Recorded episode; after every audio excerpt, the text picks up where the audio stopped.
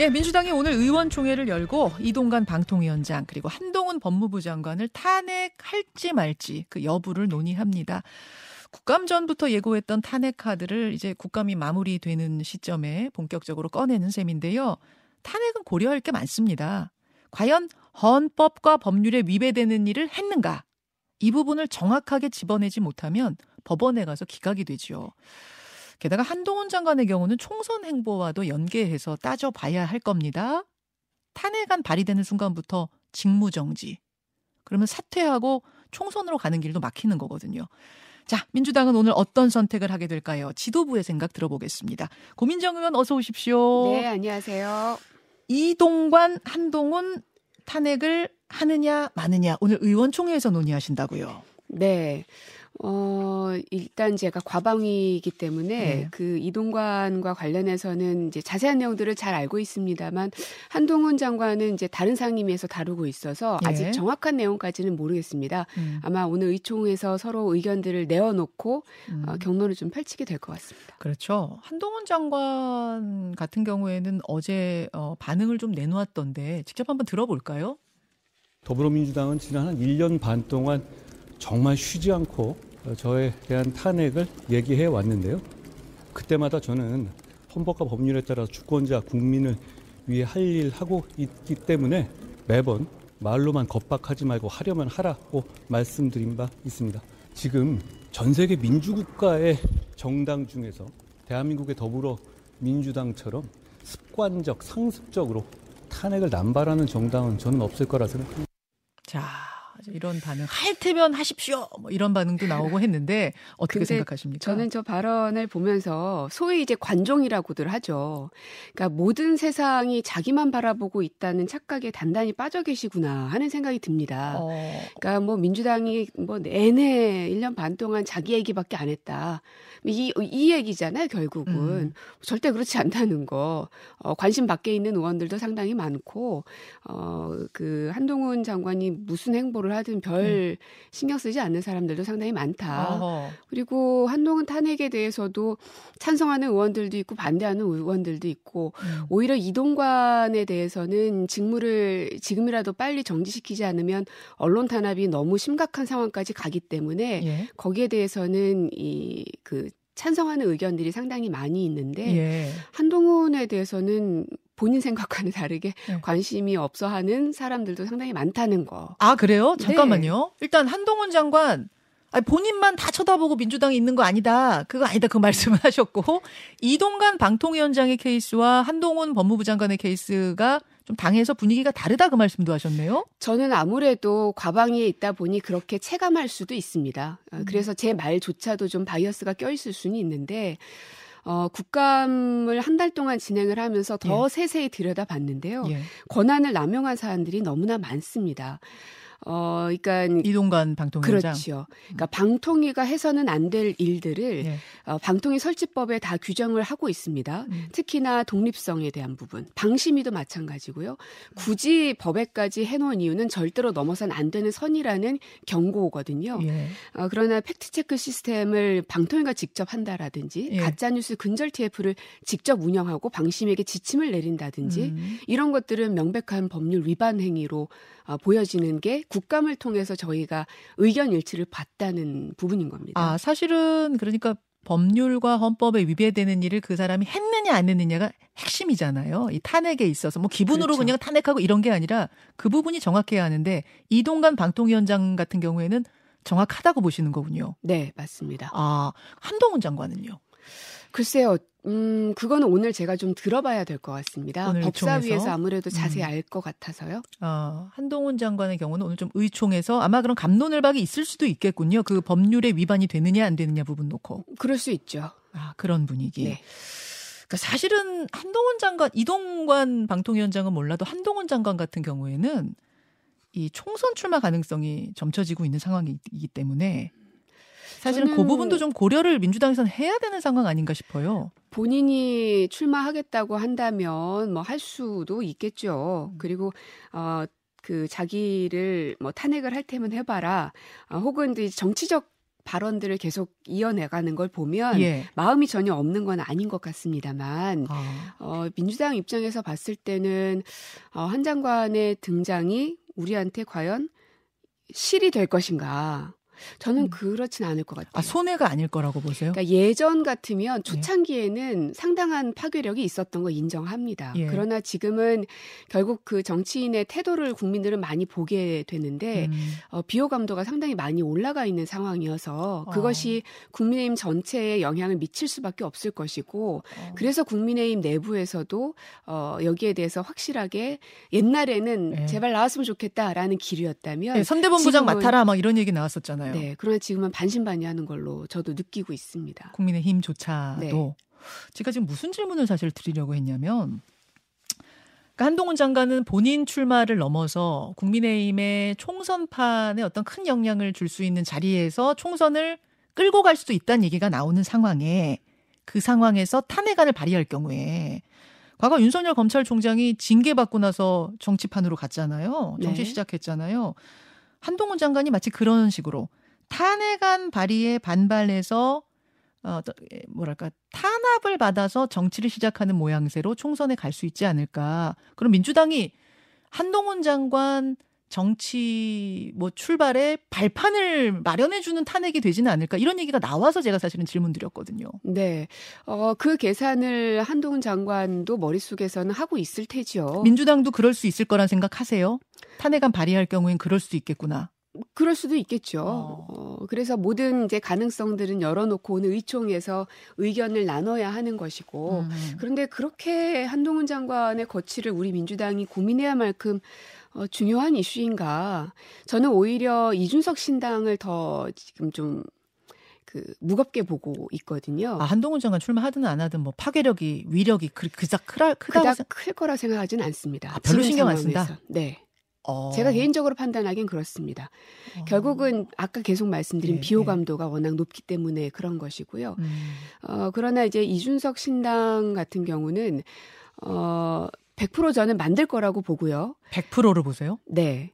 그러니까 우리 선거법 이 옛날로 다시 회귀를 하든 네. 혹은 이제 연합 그러니까 연동형으로 가면서 위성 정당을 안 만들지만 하지만 여러 정당이 난립하는 상황으로 가든 네. 무엇이 됐든 간에 저는 만들 거라고 보고 왜왜 어, 왜 그렇게 일단 확신을 하실까요? 다만 네. 어, 다만 예. 다시 반드시 돌아올 겁니다. 국민의 힘으로. 아, 그것도 확신에 차서 네. 말씀하시네요. 왜 그렇게? 왜냐하면 예, 예. 지난 대선에서도 보면 이준석 전 대표는 그 본인과 윤석열 간의 음. 그 강한 대립 그리고 극강으로 치닫는 그 갈등 속에서 쭉 지지율이 빠지는 듯 했지만 결국은 둘이 같이 티셔츠 입고 만나서 사진 찍고 그러지 않았습니까? 예. 그런 순간들마다 지지율이 상당히 많이 올라갔습니다. 예. 그런 경험들을 했던 사람이기 때문에 그 계산을 안 할 리가 없다. 어. 어, 그러므로 지금은 나가는 것이 오히려 자기의 몸집을 키우는 것이고 국민의힘 입장에서는 어찌 보면 확장할 수 있는 것이기 때문에 음. 아주 나쁜 카드는 아닐 거라고 아주 물밑에서는 고민하는 사람들이 분명 있을 거라고 생각하고요. 다만 조건은 나 중에 다시 국민의힘으로 돌아가는 것일 텐데요. 총선 후에요? 아니요. 총선 바로 직전에. 아, 총선 직전에 돌아온다고요? 네. 지난번 대선 때도 그러한 그림을 그리지 않았습니까? 아, 근데 그때는 뭐 당 밖으로 나갔다가 당에 들어오는 형태가 아니고 그 안에서 갈등하다가 이제 같이 합쳐지는 분위기였는데 지금은 고민정 의원은 아예 신당을 차렸다가 다시 네. 합친다? 네. 왜냐하면 어. 안철수 의원 같은 경우도 예, 예. 어, 서로 절대로 같이 함께하지 못할 것 같이 얘기했지만 예. 결국은 서로 손을 잡지 않았습니까? 선거 직전에. 네. 그러니까 그 그림을 이준석 전 대표는 반드시 어. 생각하고 있을 것이다. 그리고 그렇게 하는 게 자기의 몸값을 최대한 높이는 것이라고 계산할 것 같고요. 어. 그렇게 말하는 이유는 예, 예. 과연 이준석이라는 사람이 캐스팅 보트의 역할로만 자기의 음. 인생의 목표를 잡을 것인가? 음. 저는 아니라고 생각하기 때문입니다. 뭘 보고 있다고 보세요? 어, 정권을 만들거나 본인 스스로 그 정권의 중심에 서거나 아니면 누군가를 만들든 어. 정권을 잡는 사람으로서의 역할을 하고 싶지 캐스팅 보트로서 이쪽에 조금 도움 주고 네. 이쪽에 조금 도움 주는 역할에 어, 만족하지 않을 것이다. 제 3당에 뭐 만족하지 않을 것이다. 네. 캐스팅 보트 준 당 정도에 만족하지 않을 거다. 네. 대통령도 꿈꾸고 있을 거다 그렇게 보시는 거예요. 무엇이든지 간에 뭐 어. 아직 젊기 때문에 네. 어, 무엇보다 이준석 자체가 가지고 있는 예. 지지 세력이라는 게 있기 때문에 더더욱 그렇습니다. 그래서 어. 유승민 전 의원하고는 좀 다른 케이스라고 보고 어허. 그렇기 때문에 국민의힘이라는 네. 거대 정당에 대한 음. 그 당권을 음. 절대로 쉽사리 놓칠 거라고 생각하지는 않습니다. 그렇게 보고 계시는군요. 네, 그래서 오히려 반드시 신경... 나갈 거고 네. 반드시 돌아올 것이다. 지금 한동훈 장관 얘기하다 여기까지 왔는데 네. 그러니까 한동훈 장관 총선 출마하든 말든 그렇게 크게 신경 안 쓰인다. 오히려 이준석 신당이 신경 쓰인다. 네.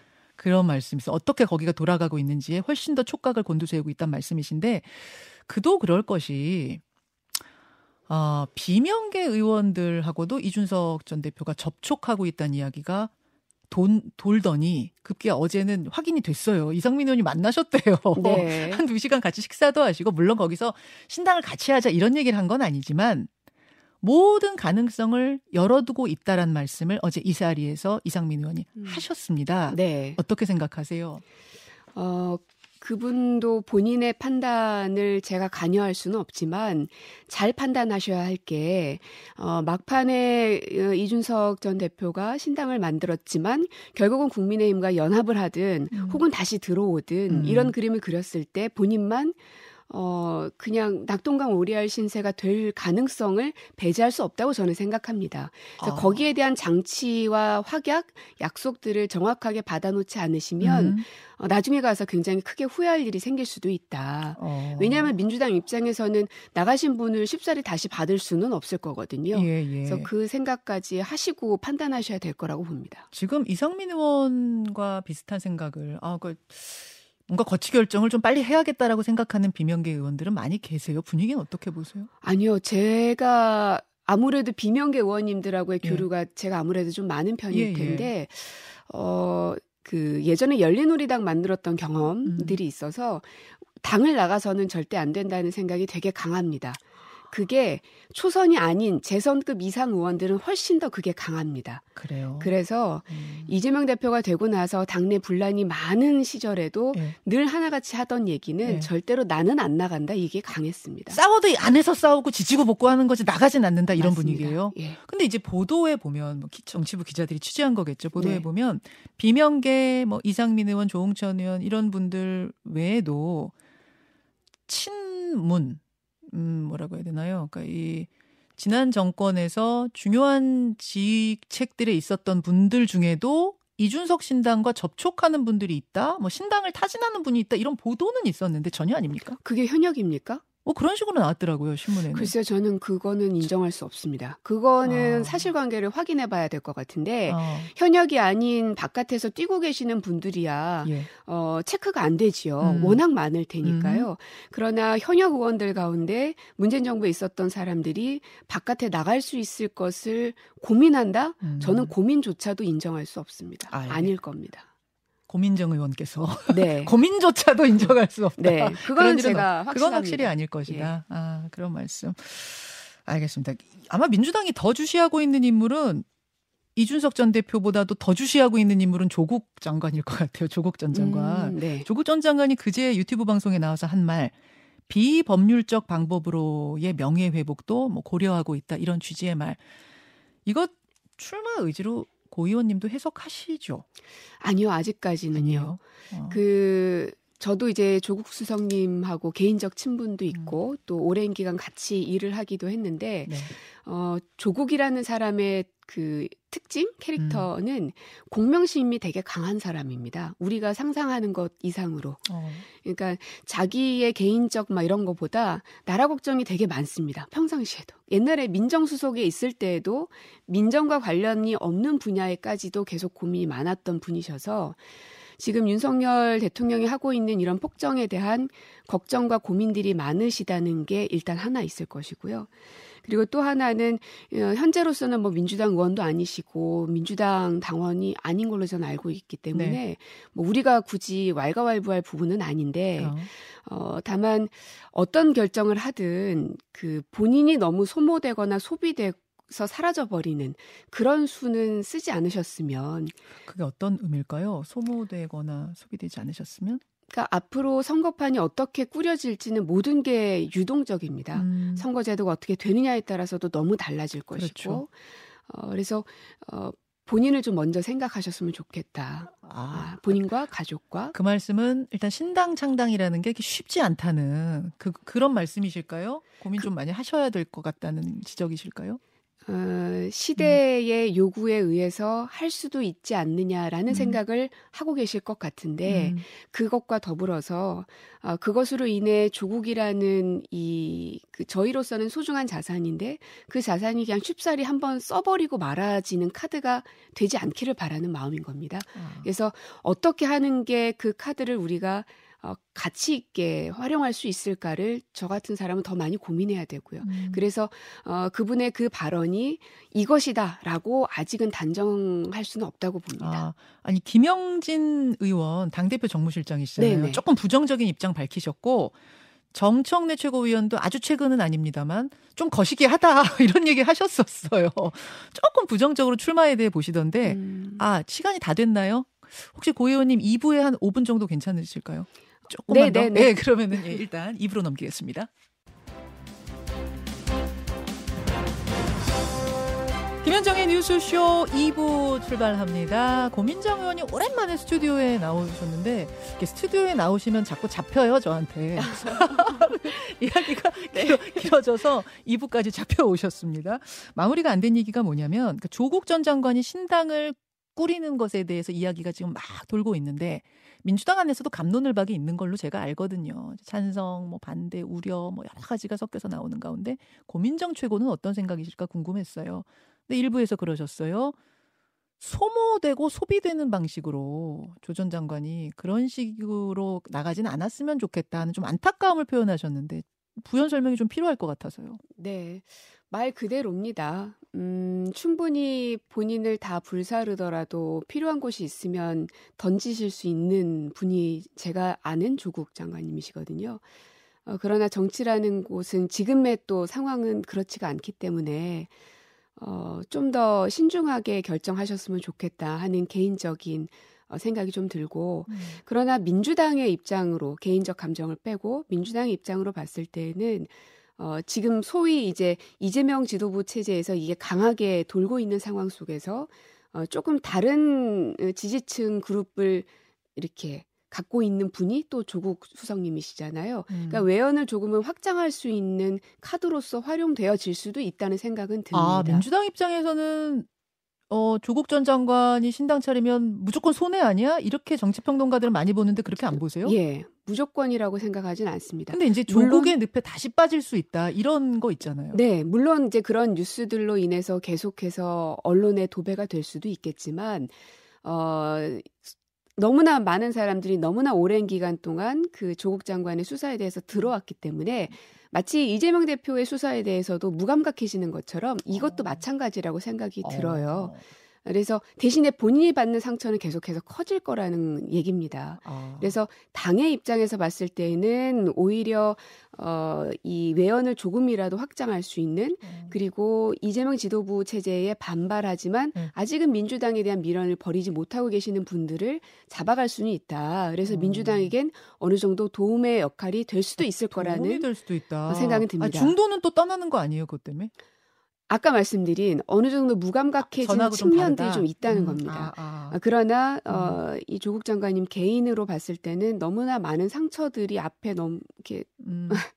이렇게 불보듯 뻔히 보이는 상황이어서 그 결정을 좀 더 신중하게 하시는 게 좋지 않을까. 그래서 저도 좀 같이 고민을 해보려고 합니다. 어떻게 하시는 게 가장 음. 본인에게 좋을지. 조금 만나서 그런 얘기도 전하고 그럴 생각이세요? 네, 네. 아, 좀 개인적으로 말리고 싶다. 아, 얘기를 좀 들어보고 싶습니다. 아. 뉴스를 통해서 말고. 자, 거민정 최고 나오셨는데 어제 오늘 뭐 준비된 주제는 아니었는데 어제 KBS 신임 사장 인사청문회 자리에서 예. 장재원 위원장하고 과방위원장하고의 설전이 너무나 화제가 돼서 잠깐 얘기를 안 들을 수가 없을 것 같은데 화면 혹시 준비됐습니까? 예, 어제 인사청문회 현장 보겠습니다. 질의하십시오. 왜 돌려요? 아무 말, 아무 말 안 하고 있는데. 안 하시면 제가 넘어가겠습니다. 하지 마세요. 질의하십시오. 질의 응답하시는 거 보고 하지 마 그러면. 하지 마. 뭐 하는 거지 이거. 지금 뭐 하는 겁니까? 하는데 위원장이 하라고 하면 하고 우리가 무슨 두 이분 드렸고 고민정 의원님한테는 자료 주려고 이- 세상에 위원장 청문회 하는 것도 처음 보네요. 어, 위원장 자격을 고민정 의원이 정합니까? 참 어이가 없네, 어이가 없어. 아, 사실은 굉장히 긴 설전이었는데 음. 좀 짧게 줄이는 과정에서 앞, 제일 앞에 돌린다는 이야기가 뭐냐면 네. 제 시간 타이머를 돌린다는 겁니다. 음. 아직 저는 질의를 시작하지 않았는데 그걸 시간을 그냥 돌려버리는 거죠. 어, 어제는 그러니까 위원장에게 의혹 제기를 하는 청문 위원이 네. 의혹을 제기했는데 그거를 허위 유포라고 후보자가 얘기를 하니 음. 이거는 바로 잡아 달라. 안 그러면 우리가 의혹 제기를 어떻게 합니까? 음. 우리가 무슨 압수수색을 할 수도 없고 음. 그 요청을 위원장에게 드렸던 건데 네. 그 발언을 막은 거죠. 어. 그래놓고선 여당 의원들이 어, 질의하고 그, 그 의사진행 발언하는 거는 다 받아들여주고 제 의사진행 발언은 안 받아들여주고 이것이야말로 위원장이 불공정하게 운영하는 것이고 이게 위원장 갑질이다라고 이제 주장을 했던 건데요. 저는 저걸 보면서 속상한 건 뭐냐. 박민 KBS 사장이 얼마나 KBS 사장으로 부적절한지에 대해서 초점이 맞춰져야 되는데 네.